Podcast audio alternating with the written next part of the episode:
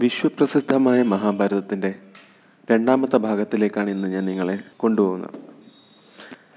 കഴിഞ്ഞ ഭാഗത്തിലപ്പോൾ നമ്മൾ എന്തൊക്കെയാണ് പറഞ്ഞത്?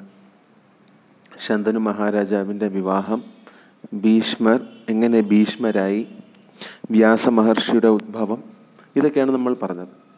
ഈ ഭാഗത്തിൽ നമ്മൾ കൂടുതലായിട്ട് പറയാൻ പോകുന്നത് ഭീഷ്മ പിതാമഹൻ എങ്ങനെ കുരുവംശത്തിന് ഒരു സങ്കീർണമായ പ്രശ്നത്തിൽ നിന്ന് നേരെ നയിച്ച് കുലത്തിനെ മുന്നോട്ട് കൊണ്ടുപോയി എന്നുള്ള വിഷയമാണ്. അപ്പം കഴിഞ്ഞ ഭാഗത്തിൽ ഞാൻ പറഞ്ഞു ശന്തനുവിന് സത്യാവതിയിൽ രണ്ട് മക്കളാണ് ഉണ്ടായത്. ചിത്രാംഗതനും വിചിത്രവീര്യനും.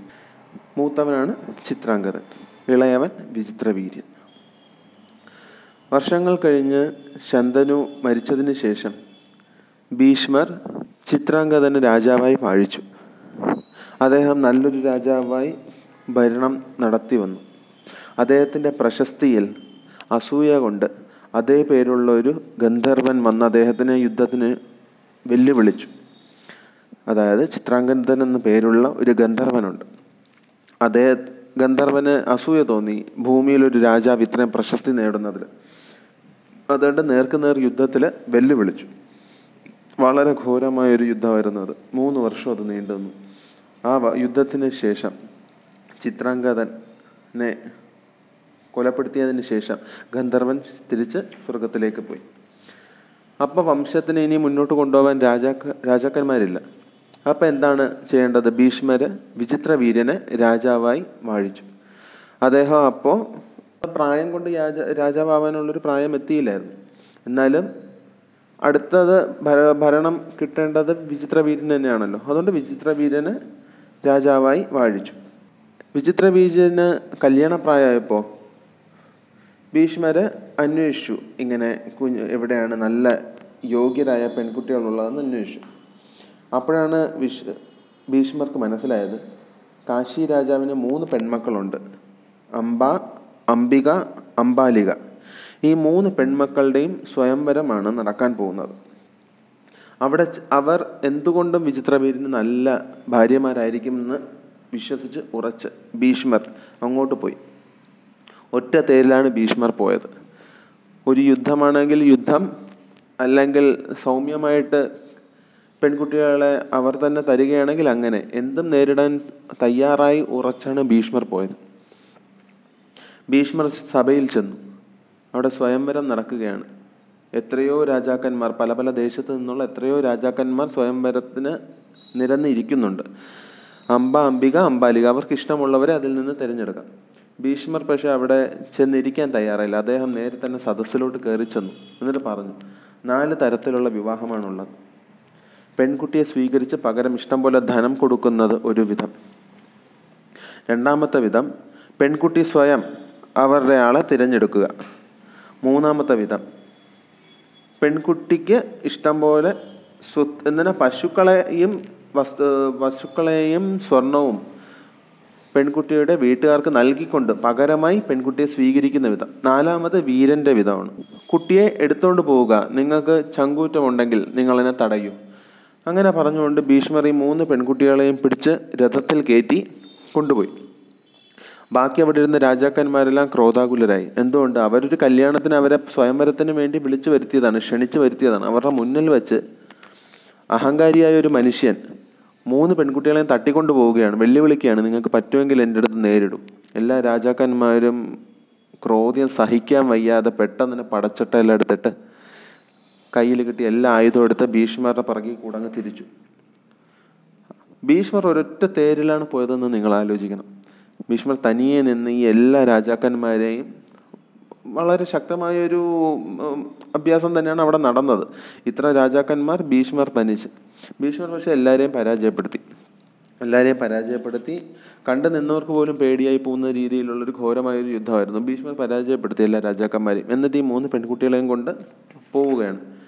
അപ്പോഴാണ് ശാൽവരാജാവ് പിറകിൽ കൂടെ പോയി ഭീഷ്മരെ വെല്ലുവിളിച്ചു. നേർക്ക് നേർ എന്നോടൊന്ന് യുദ്ധം ചെയ്യൂ. ഭീഷ്മർ ശരി. അങ്ങനെ അദ്ദേഹത്തിന് ഒരു ആഗ്രഹം ഉണ്ടെങ്കിൽ അതങ്ങ് തീർത്തു കൊടുക്കണം എന്ന് വിചാരിച്ചിട്ട് നേർക്ക് നേർ യുദ്ധം ചെയ്തു. ആ യുദ്ധത്തിൽ ശാൽവ രാജാവിനെ കീഴ്പ്പെടുത്തി. പക്ഷെ ഭീഷ്മർ അദ്ദേഹത്തിനെ കൊന്നില്ല. അദ്ദേഹത്തിന്റെ തേജിനെയും തേരാളിയും എല്ലാം വധിച്ചു. ജീവൻ മാത്രം വെറുതെ കൊടുത്തു. എന്നിട്ട് ഇവർ ഹസ്തിനപുരിയിലേക്ക് പോയി. ഇത്ര മഹാനായ വീരനാണെങ്കിൽ പോലും അദ്ദേഹം സ്വന്തം വിചിത്ര വീടിന് വേണ്ടി കണ്ട് കണ്ടെത്തിയ പെൺകുട്ടികളോട് വളരെ മര്യാദ വളരെ മാന്യമായും മര്യാദയായിട്ടാണ് പെരുമാറിയത്. അദ്ദേഹം ഹസ്തിനപുരിയിലേക്ക് ഈ മൂന്ന് പെൺകുട്ടികളെയും തേരിൽ നിന്ന് ഇറക്കി സ്വീകരിച്ച് ആനയിച്ചു കൊണ്ടുപോയി. കല്യാണത്തിനുള്ള വട്ടങ്ങൾ കൂട്ടി. അപ്പോഴാണ് ഈ മൂന്ന് പെൺകുട്ടികളിൽ ഏറ്റവും മൂത്തവളായ അംബ ഭീഷ്മരോട് പറയുന്നത് ഞാൻ മനസ്സുകൊണ്ട് ശാൽവരാജാവിനെ ഞാൻ ഇഷ്ടപ്പെട്ടു. അദ്ദേഹത്തിനും എന്നെ ഇഷ്ടമാണ്. ശാൽവരാജാവാണ് ഭീഷ്മർ ഈ മൂന്ന് പെൺകുട്ടികളെയും കൂടെ കൊണ്ടുപോയപ്പോൾ പിറകിൽ നിന്ന് വിളിച്ചില്ലേ? ഒറ്റയ്ക്ക് ഒറ്റയ്ക്ക് എനിക്ക് നിങ്ങളോട് പോരാടണം. ഭീഷ്മർ അദ്ദേഹത്തിനെ കീഴ്പ്പെടുത്തി പക്ഷെ വധിച്ചില്ല എന്ന് ഞാൻ പറഞ്ഞില്ലേ? ആ രാജാവിനെ അംബ ഇഷ്ടപ്പെടുന്നു എന്ന് ഭീഷ്മരെ അറിയിച്ചു. ഭീഷ്മരും പറഞ്ഞു നിങ്ങൾക്ക് അങ്ങനെ ഒരു ആഗ്രഹം ഉണ്ടെങ്കിൽ ഞാൻ നിങ്ങളെ ഈ കല്യാണത്തിന് നിർബന്ധിക്കുന്നത് ശരിയല്ല. നിങ്ങൾക്ക് നിങ്ങളുടെ ഇഷ്ടം പോലെ ചെയ്യാം. ശാൽവ രാജാവിനെ കല്യാണം കഴിക്കണമെങ്കിൽ നിങ്ങൾ പൊക്കോളൂ എന്ന് പറഞ്ഞ് ഭീഷ്മരും അമ്പയെ വിടും വിട്ടു. അമ്പ ശാൽവ രാജാവിന്റെ അടുത്തേക്ക് പോയി. അതിനുശേഷം ഭീ ഭീഷ്മർ ഇവരുടെ കല്യാണം നടത്തി. ഏഴ് വർഷത്തിന് ശേഷം വിചിത്ര വീരൻ മരിച്ചുപോയി. അദ്ദേഹത്തിന് അപ്പോഴും കുഞ്ഞുങ്ങളില്ലായിരുന്നു. രണ്ട് ഭാര്യമാരുണ്ട്. അംബിക അംബാലിക. ഈ രണ്ട് ഭാര്യമാരിലും അദ്ദേഹത്തിന് കുഞ്ഞുങ്ങളൊന്നും ഇല്ലാതെയാണ് ഏഴ് വർഷത്തിന് ശേഷം അദ്ദേഹം മരിച്ചുപോയത്. അപ്പോൾ ഇനി കുലം എങ്ങനെയാണ് മുന്നോട്ട് പോകേണ്ടത്? അതിനൊരു വഴി കണ്ടെത്തണമല്ലോ. അപ്പോഴാണ് സത്യവതി ഭീഷ്മരോട് അഭ്യർത്ഥിക്കുന്നത്. എന്തുകൊണ്ടും ഈ കുരുവംശത്തിന്റെ യഥാർത്ഥ ഇപ്പം ഇപ്പം അവകാശികളായിട്ടുള്ളതിൽ ഏറ്റവും യോഗ്യൻ ഭീഷ്മർ തന്നെയാണ്. അപ്പം സത്യവതി ഭീഷ്മരോട് അപേക്ഷിക്കുകയാണ്. നമ്മുടെ കുലം മുന്നോട്ട് പോകാൻ വേണ്ടി അങ്ങ് അംബികയും അംബാലികയും വിവാഹം കഴിക്കണം രാജ്യഭാരം ഏറ്റെടുക്കണം അവരിൽ കുഞ്ഞുങ്ങളെ ഉൽപ്പാദിപ്പിക്കണം. അവർ നമ്മളുടെ വംശം മുന്നോട്ട് കൊണ്ടുപോകും. പക്ഷെ ഭീഷ്മർ പറഞ്ഞു അമ്മേ ഞാൻ പണ്ടൊരു പ്രതിജ്ഞ എടുത്തിരുന്നു. എന്ത് തന്നെ സംഭവിച്ചാലും ഈ ലോകം മുഴുവൻ നശിച്ചു പോയാലും ഞാൻ എന്റെ വാക്കിൽ നിന്ന് പിന്മാറില്ല. ഞാൻ എന്റെ സത്യത്തിൽ തന്നെ നിലകൊള്ളും. ഞാൻ എന്റെ പ്രതിജ്ഞയിൽ നിന്ന് പിന്മാറില്ല. അപ്പോൾ സത്യവതി പറഞ്ഞു നീ വളരെ ധർമ്മിഷ്ഠനാണെന്ന് എനിക്കറിയാം പക്ഷേ ഇപ്പോൾ നമ്മുടെ വംശത്തിന്റെ നിലനിൽപ്പ് തന്നെ നിന്നിലാണ്. നീ ഈ സമയം നമ്മുടെ കൈയൊഴിയരുത് ഭീഷ്മർ പറഞ്ഞു ഞാൻ എന്തായാലും എന്റെ പ്രതിജ്ഞയിൽ നിന്ന് മാറില്ല. പക്ഷേ വേറൊരു വഴിയുണ്ട്. ഏറ്റവും യോഗ്യനായ ഒരാളെ നമുക്ക് വിളിച്ചു വരുത്താം ക്ഷണിച്ചു വരുത്താം. അദ്ദേഹം അംബികയും അംബാലികയിലും കുഞ്ഞുങ്ങളെ ഉൽപ്പാദിപ്പിക്കുകയും ആ കുഞ്ഞുങ്ങൾ നമ്മളുടെ വംശത്തിനെ മുന്നോട്ട് കൊണ്ടുപോവുകയും ചെയ്യും. ഇതിന് ആരാണ് ഏറ്റവും യോഗ്യനായ വ്യക്തി എന്ന് ആലോചിക്കേണ്ടിയിരിക്കുന്നു എന്ന് ഭീഷ്മർ പറഞ്ഞു. അപ്പോഴാണ് സത്യവതി പറയുന്നത് വ്യാസൻ തന്റെ പുത്രനാണെന്നും പരാശരം മഹർഷിയിൽ തനിക്കുണ്ടായ പുത്രനാണ് വ്യാസനെന്നും ഞാൻ അദ്ദേഹത്തിനെ സ്മരിച്ചാൽ അദ്ദേഹം ഇവിടെ വരുമെന്നും പറഞ്ഞു. വ്യാസന്റെ പേര് കേട്ടതും ഭീഷ്മർ കൈകൂപ്പിക്കൊണ്ട് പറഞ്ഞു ഇതിലും മഹാനായ ഇതിലും യോഗ്യനായ ഒരു വ്യക്തി ഇനിയില്ല. അമ്മ അദ്ദേഹത്തിന് ഇവിടെ ക്ഷണിച്ചാൽ. സത്യവതി മനസ് മനസ്സുകൊണ്ട് വ്യാസനെ സ്മരിച്ചു. വ്യാസൻ അത് മന മനസ്സിലാവുകയും കൊട്ടാരത്തിലെത്തുകയും ചെയ്തു. വ്യാസൻ ചോദിച്ചു അമ്മ എന്തിനാണ് കരയുന്നത്? എന്തിനാണ് സങ്കടപ്പെട്ടിരിക്കുന്നത്? അവ സത്യവതി പറഞ്ഞു ഇങ്ങനെ വംശത്തിനെ മുന്നോട്ട് കൊണ്ടുപോകാൻ അടുത്ത ഒരു തലമുറയില്ല. ദയവ് ചെയ്ത് വിചിത്രവീരന്റെ ഭാര്യകളിൽ നീ സന്താനോൽപാദനം ചെയ്യണം. വ്യാസൻ പറഞ്ഞു ഞാനത് ചെയ്യാം അമ്മേ. വംശത്തിന് വേണ്ടി വംശത്തിന്റെ നിലനിൽപ്പിന് വേണ്ടി ഞാനത് ചെയ്യാം. അങ്ങനെ വ്യാസൻ ഈ പെൺകുട്ടികളുടെ അടുത്തേക്ക് പോയി. അംബിക വ്യാസനെ കണ്ടതും കണ്ണു പൊത്തിക്കളഞ്ഞു കാരണം വ്യാസൻ കാട്ടിൽ താമസിക്കുന്ന ഒരു മഹർഷിയാണ്. അദ്ദേഹം കുളിക്കാറില്ലായിരിക്കാം കാണാൻ അത്ര വൃത്തിയുണ്ടായിരിക്കില്ലായിരിക്കാം ജടയായിരിക്കും തലയിൽ മൊത്തം. അപ്പം ഒരു രാജകുമാരിക്ക് കാണുമ്പോൾ ഭീകരമായിട്ട് തോന്നാം വ്യാസന്. കാരണം അദ്ദേഹം അങ്ങനെയാണ് നമ്മൾ ജടാധാരിയാണ്. കാണുമ്പോൾ തന്നെ ഒരു പേടിപ്പിക്കുന്ന ഒരു രൂപമായിരുന്നു വ്യാസന്റേത് അപ്പം ഇങ്ങ ഇങ്ങനത്തെ ഒരാൾ മുറിയിലേക്ക് കയറി വന്നപ്പോൾ തന്നെ അംബിക പേടി കൊണ്ട് കണ്ണടച്ചു കളഞ്ഞു. വ്യാസൻ എന്ന് എത്ര നേരം വ്യാസൻ അവളുടെ മുറിയിൽ നിന്നും അത്ര നേരവും അംബിക കണ്ണടച്ച് തന്നെയാണ് ഇരുന്നത്. അത് കഴിഞ്ഞ് വ്യാസൻ പുറത്തോട്ട് വന്നപ്പോൾ സത്യവതി ചോദിച്ചു മകനെ എന്തായി? വ്യാസൻ പറഞ്ഞു അമ്മയെ അവളിൽ ഞാൻ സന്താനോൽപാദനം ചെയ്തിട്ടുണ്ട്. പക്ഷെ എന്നെ കണ്ട് പേടിച്ച് കണ്ണടച്ച അവൾക്ക് പിറക്കാൻ പോകുന്ന കുഞ്ഞിനും കാഴ്ചശക്തി ഇല്ലായിരിക്കും. സത്യവതി അത് കേട്ട് പേടിച്ചു സത്യവതി പറഞ്ഞു എങ്ങനെയാണ് അന്ധനായ ഒരാൾ രാജ്യവാരം നടത്തുക? എങ്ങനെയാണ് അന്ധനായ ഒരാൾ രാജാവാകുക? ദയവ് ചെയ്ത് അവളുടെ അമ്പാലികയിൽ നീ സന്താനോൽപാദനം നടത്തണം. വ്യാസൻ അത് കേട്ട് അംബാലികയുടെ മുറിയിലേക്ക് പോയി. അംബാലിക കണ്ണടച്ചില്ല. പക്ഷെ വ്യാസനെ കണ്ട് അവൾ പേടിച്ച് വിളറി വിയർത്തു. അവളുടെ ദേഹം മൊത്തം വിളറിപ്പോയി. വ്യാസൻ അവൾക്ക് അവൾ അവളിലും സന്താനോൽപാദനം നടത്തി. പക്ഷെ അവളോട് പറഞ്ഞു നീ എന്നെ കണ്ട് വിളറി വിയർത്തത് കൊണ്ട് നിന്റെ കുഞ്ഞിന് ദേഹം വിളറിയിരിക്കും. അവനെ പാണ്ഡു എന്ന പേരിലാണ് അറിയപ്പെടുന്നത്. അതും കഴിഞ്ഞ് തിരിച്ച് വ്യാസൻ സത്യവതിയുടെ അടുത്തെത്തി. സത്യവതി അപ്പോഴും ഒരു നിരാശയായിരുന്നു. ഉത്തമനായ ഒരു രാജാവിന് വേണ്ടി അവർ വ്യാസനോട് പറഞ്ഞു വീണ്ടും അംബാലികയിൽ രണ്ടാമതും കൂടെ ഒരു കുഞ്ഞിനെ എനിക്ക് വേണം എന്ന് പറഞ്ഞു. വ്യാസൻ അംബാലികയുടെ മുറിയിലേക്ക് പോയെങ്കിലും അംബാലികയ്ക്ക് രണ്ടാമത് വ്യാസനെ കാണാനുള്ള ഒരു ശക്തിയില്ലാത്തതുകൊണ്ട് തന്റെ ഏഹ്, വേലക്കാരിയായി നിന്ന സ്ത്രീയെ സ്വന്തം ആഭരണങ്ങളും ഉടുപ്പും എല്ലാം ഇടിയിപ്പിച്ച് അതേ രൂപത്തിൽ അവിടെ നിർത്തി. പക്ഷേ ഈ വേലക്കാരിയായിരുന്ന സ്ത്രീ വ്യാസനെ വളരെ ബഹുമാനപൂർവം സ്വീകരിക്കുകയും അദ്ദേഹത്തിന് അവളെ വളരെ ഇഷ്ടപ്പെടുകയും ചെയ്തു. വ്യാസൻ അദ്ദേഹ അവളെ നല്ലൊരു ബുദ്ധിശാലിയും വിവേകശാലിയുമായ ഒരു മകൻ ജനിക്കട്ടെ എന്ന് അനുഗ്രഹിക്കുകയും ചെയ്തു. അങ്ങനെ വ്യാസന് അംബികയിൽ പതിനായിരം ആനകളുടെ ശക്തിയോട് കൂടിയവനും എന്നാൽ അന്ധനുമായ ദൃഢ ധൃതരാഷ്ട്രർ പിറക്കുക പിറന്നു. ദേഹം വിളറി വിളർത്ത പാണ്ഡുവിനെ വ്യാസന് പിറന്നത് അംബാലികയിലാണ് ഏറ്റവും ഏറ്റവും അവസാനമായി വ്യാസന് പിറന്നത് വിതുരരാണ്. അത് അംബാലികയുടെ ശൂദ്ര സ്ത്രീയിലാണ്. ദാസിയായ സ്ത്രീയിലാണ്. കാലങ്ങൾ അങ്ങനെ കടന്നുപോയി രാജ്യം അഭിവൃദ്ധിയിലേക്ക് പോയി. ഈ മൂന്ന് രാജകുമാരന്മാരെയും ഈ മൂന്ന് രാജകുമാരന്മാരെയും ഭീഷ്മരാണ് നേരിട്ട് അവർക്കുള്ള ആയുധാഭ്യാസവും എല്ലാ അഭ്യാസങ്ങളും നൽകിയത്. അവരെന്തുകൊണ്ടും യോഗ്യരായ രാജകുമാരന്മാരാക്കി ഭീഷ്മർ വളർത്തിയെടുത്തു.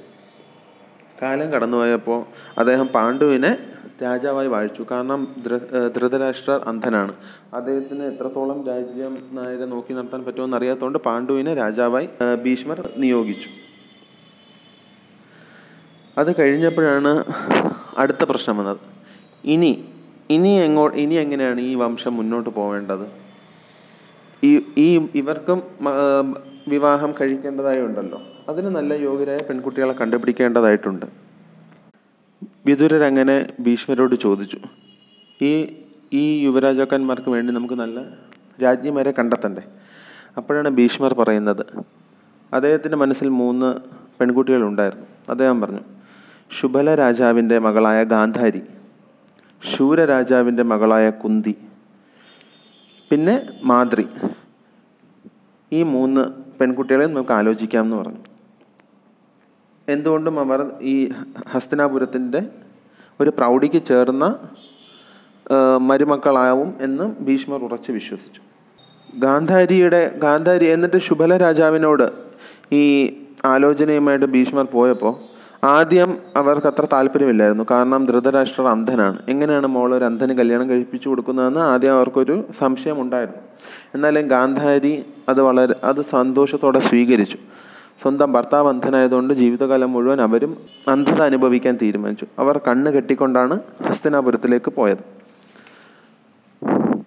അവരുടെ കല്യാണം വളരെ പ്രൗഢമായി തന്നെ നടത്തപ്പെട്ടു. ഗാന്ധാരിക്കാണെങ്കിൽ ശിവന്റെ കയ്യിൽ നിന്ന് ഒരു വരവും കിട്ടിയിട്ടുണ്ട്. നിനക്ക് നൂറ് പുത്രന്മാരെ കിട്ടും. അതും ഭീഷ്മർക്കറിയാമായിരുന്നു. അതും ഭീഷ്മർ ഗാന്ധാരിയെ ആണ് തിരഞ്ഞെടുക്കാനുള്ള വേറൊരു കാരണമായിരുന്നു. കാരണം വംശം മുന്നോട്ട് പോകാൻ കുഞ്ഞുങ്ങൾ വേണം. അപ്പം ശിവന്റെ കയ്യിൽ നിന്നും ഈ വരം കിട്ടിയ ഗാന്ധാരിയെയാണ് എന്തുകൊണ്ടും ഭീഷ്മർ തിരഞ്ഞെടുത്തത്. ഗാന്ധാരിയുടെ ശ സഹോദരനാണ് ശകുനി. നിങ്ങൾ ആ പേര് നന്നായിട്ട് ഓർത്തു വയ്ക്കുക ഈ കഥയിൽ അദ്ദേഹത്തിന് പല സ്ഥലത്തും പ്രാധാന്യമുണ്ട്. കുന്തിയെ പറ്റി പറയുമ്പോൾ കുന്തി ഭോജൻ എന്ന മഹാരാജാവിന്റെ മകളാണ്. അവൾ കുഞ്ഞായിരിക്കുന്ന കാലത്ത് ദുർവാസാവ് മഹർഷി. നിങ്ങൾ കേട്ടിട്ടുണ്ടോ എന്നറിയില്ല. വളരെ ദേഷ്യക്കാരനാണ് ദുർവാസാവ് മഹർഷി. എന്തെങ്കിലും കുഞ്ഞു കാര്യം ഇഷ്ടപ്പെട്ടില്ലെങ്കിൽ പോലും അങ്ങ് ശപിച്ചു അപ്പോൾ ദുർവാസാവ് മഹർഷി ഈ രാജാവിന്റെ കൊട്ടാരത്തിൽ പോവുകയും മഹർഷിയെ പരിചരിക്കാൻ വേണ്ടി കുന്തിയെയാണ് നിയോഗിച്ചിരുന്നത്. കുന്തി അദ്ദേഹത്തെ പരിചരിച്ചതിൽ അദ്ദേഹം വളരെയധികം സന്തുഷ്ടനാവുകയും അവൾക്കൊരു വരം കൊടുക്കുകയും ചെയ്തു. എന്താണ്? ഒരു മന്ത്രം പറഞ്ഞു കൊടുത്തു. എന്നിട്ട് പറഞ്ഞു ഈ മന്ത്രം നീ എപ്പോഴൊക്കെ ഉച്ചരിക്കുന്നു ഈ മന്ത്രം നീ ഏത് ദൈവത്തിനെയാണ് പ്രാർത്ഥിച്ചുകൊണ്ട് മനസ്സിൽ ആലോചിച്ചുകൊണ്ട് മന്ത്രിക്കുന്നുവോ ആ ദേവൻ അടുത്ത് വരികയും നിനക്ക് ആ ദേവന് ഒരു മകനെ സമ്മാനിക്കുകയും ചെയ്യുമെന്ന് പറഞ്ഞു. കുന്തി എന്ന് വളരെ കുഞ്ഞാണ്. കുന്തിക്ക് അപ്പം ഒരു ചെറുപ്പക്കാരിയുടെ കൗതുകമാണ്. മഹർഷി ചുമ്മാ പറ്റിച്ചതാണോ? അതോ സത്യമാണോ? എന്ന് അറിയണമല്ലോ. കുന്തി അപ്പം നോക്കി ആകാശത്ത് സൂര്യൻ ഇങ്ങനെ മിന്നി തിളങ്ങി നിൽക്കുകയാണ്. സൂര്യനെ സ്മരിച്ചുകൊണ്ട് കുന്തി ഈ മന്ത്രം ഉരുവിട്ടപ്പോൾ സൂര്യഭഗവാൻ അടുത്ത് വരികയും കുന്തിക്ക് ഒരു ആൺകുഞ്ഞിനെ സമ്മാനിച്ച് പോവുകയും ചെയ്തു. ജനിച്ചപ്പോൾ തന്നെ കവച കുണ്ടലങ്ങളോടെ ജനിച്ചവനാണ് ആ കുഞ്ഞ്. ദേഹത്ത് വളരെ ശക്തമായ കവചവും കാതിൽ അതീവ ശോഭയുള്ള കുണ്ഡലങ്ങളുമോടെ ജനിച്ച ആ കുഞ്ഞാണ് പിൽക്കാലത്ത് കർണനായി മാറിയത്. പക്ഷെ കല്യാണം കഴിക്കാത്ത ഒരു ഒരു യുവറാണിയാണത് ഒരു യുവറാണിയാണ് കല്യാണം പോലും കഴിച്ചിട്ടില്ല. ഈ കുഞ്ഞ് എങ്ങനെ വന്നു? ആര് സമ്മാനിച്ചു? ആരുടെ കുഞ്ഞാണ്? രാജ്യത്തിന് തന്നെ മാനക്കേടാവുന്ന ഒരവസ്ഥയാണ്. കുന്തിക്ക് എന്ത് ചെയ്യണമെന്ന് പോലും അറിയില്ലായിരുന്നു. വളരെയധികം വിഷമത്തോടെ കുന്തി ആ മനോഹരനായ മോനെ ഇത്ര ഭംഗിയുള്ള ഓമനത്തുള്ള ആ കുഞ്ഞിനെ ഉപേക്ഷിക്കേണ്ടി വന്നു കുന്തിക്ക്. കുന്തി ആ കുഞ്ഞിനെ ഒരു കുട്ടയിലാക്കി നദിയിൽ ഒഴുക്കി വിട്ടു. ആ കുഞ്ഞിനെ കിട്ടുന്നത് അധിരഥൻ എന്ന് പറഞ്ഞ തേരാളിക്കാണ്. അധിരഥൻ പുഴയിൽ കുളിക്കാൻ ഇറങ്ങിയപ്പോഴാണ് കിട്ടുന്നത്. അവർ ആ കുഞ്ഞിനെ എടുക്കുകയും സ്വന്തം മകനെ പോലെ വളർത്താൻ തീരുമാനിക്കുകയും ചെയ്തു. ഇതിന് ശേഷമാണ് കുന്തിയുടെ സ്വയംവരം വരുന്നത്. അപ്പോൾ പാണ്ഡു അവിടെ പോയി. പാണ്ഡുവിനെ കുന്തിക്ക് ഇഷ്ടമായി പാണ്ഡുവിനെ കുന്തി തിരഞ്ഞെടുക്കുകയും ചെയ്തു. അങ്ങനെ കുന്തിയെ കല്യാണം കഴിച്ചുകൊണ്ട് ഹസ്തനപുരത്തേക്ക് പാണ്ഡു വന്നു. ഭീഷ്മർക്ക് അപ്പോഴാണ് തോന്നിയത് പാണ്ഡുവിന് ഒരു രണ്ടാമതൊരു ഭാര്യയും കൂടെ ഉണ്ടെങ്കിൽ എന്തുകൊണ്ടും നല്ലതായിരിക്കുമെന്ന്. അതിനുവേണ്ടി അദ്ദേഹം മനസ്സിൽ കരുതിയിരുന്നതും മാതൃകയാണ്. മാതൃ എന്ന് പറഞ്ഞാൽ രാജാവായ ശല്യരുടെ സഹോദരിയാണ് മാതൃ. അപ്പം ഭീഷ്മർ അവിടെ ചെല്ലുകയും ശല്യരോട് സംസാരിക്കുകയും ചെയ്തു. ഇങ്ങനെ നിങ്ങളുടെ സഹോദരിയെ പാണ്ഡുവിനെ വിവാഹം കഴിപ്പിച്ച് തരാമോ? അപ്പം ശല്യ രാജാവ് പറഞ്ഞു അതിന് അതിന്റേതായ കുറേ ചിട്ടവട്ടങ്ങളെല്ലാം ഉണ്ട്. അങ്ങനെയൊക്കെ കല്യാണം കഴിപ്പിച്ച് തരുള്ളൂ എന്ന് പറഞ്ഞു. എന്താണ് ശല്യരാജാവ് ഉദ്ദേശിച്ചതെന്ന് ഭീഷ്മർക്ക് കൃത്യമായിട്ട് മനസ്സിലായി. അദ്ദേഹം അളവറ്റ സ്വർണങ്ങളും വൈദൂര്യങ്ങളും രത്നങ്ങളും കുതിരകളും ആനകളും തേരുകളും എന്ന് വേണ്ട കണക്കറ്റ രീതിയിലുള്ള സ്വത്തുക്കൾ ശല്യരാജാവിന് കൊടുത്തു. അദ്ദേഹം സന്തോഷപൂർവം മാതൃയെ ഭീഷ്മരുടെ കൂടെ അയക്കുകയും ചെയ്തു. അങ്ങനെ പാണ്ഡു രണ്ടാമത് മാതൃയെയും കല്യാണം കഴിച്ചു. കല്യാണം കഴിച്ചതിന് ശേഷം പാണ്ഡു ഒരു എന്താണ് ഒരു നമ്മൾ ഈ അശ്വമേധം എന്നെല്ലാം പറയില്ലേ? അശ്വമേധമല്ല എന്നാലും പാണ്ഡു ചുറ്റുമുള്ള കുറേ രാജ്യങ്ങൾ അങ്ങ് കീഴടക്കാൻ വേണ്ടി പോയി. അങ്ങനെ ഹസ്തിനാപുരത്ത് നിന്ന് ഒരു വലിയ സൈന്യവുമായി തിരിച്ച പാണ്ഡു ആദ്യം പോയത് ദശർണ എന്ന് പറഞ്ഞ രാജ്യത്തായിരുന്നു. അവിടെ നിന്ന് മഗധ വിദേഹാസ് കാശി പുന്ദ്ര അങ്ങനെ കുറേ രാജ്യങ്ങൾ കീഴടക്കി അളവറ്റ സ്വത്തുക്കളുമായി അദ്ദേഹം തിരിച്ച് ഹസ്തിനാപുരിയിലേക്ക് വന്നു. ഈ രാജ്യങ്ങളിലെല്ലാം രാജാക്കന്മാരെ തോൽപ്പിച്ച് അവർ നൽകുന്ന എന്നാൽ അവർ വിധേയത്വം സമ്മതിച്ചുകൊണ്ട് നൽകുന്ന അളവറ്റ സ്വ സ്വർണങ്ങളും രത്നങ്ങളും എല്ലാം സ്വത്തുക്കളെല്ലാം വാങ്ങിച്ചുകൊണ്ട് അദ്ദേഹം തിരിച്ച് ഹസ്തിനാപുരത്തിലേക്ക് വന്നു. ഭീഷ്മർ പാണ്ഡുവിന്റെ ഈ വലിയ അച്ചീവ്മെന്റിൽ വളരെയധികം അഭിമാനിയായി. അങ്ങനെ ഭീഷ്മർ വിചാരിച്ചതുപോലെ ധൃതരാഷ്ട്രരുടെ കല്യാണം കഴിഞ്ഞു. ഗാന്ധാരിയുമായിട്ട് പാണ്ഡുവിന്റെ കല്യാണം കഴിഞ്ഞു. കുന്തിയും മാതൃയുമായിട്ട്. അവസാനമായി വിതുരരുടെ കല്യാണമാണ് ബാക്കി ഉണ്ടായിരുന്നത് അതും ഭീഷ്മരുടെ മേൽനോട്ടത്തിൽ വിദുരരും കല്യാണം കഴിച്ചു. അങ്ങനെ മഹാഭാരതത്തിന്റെ രണ്ടാം ഭാഗം ഞാനിവിടെ നിർത്തുകയാണ്. ബാക്കി അടുത്ത ഭാഗത്ത്. നന്ദി.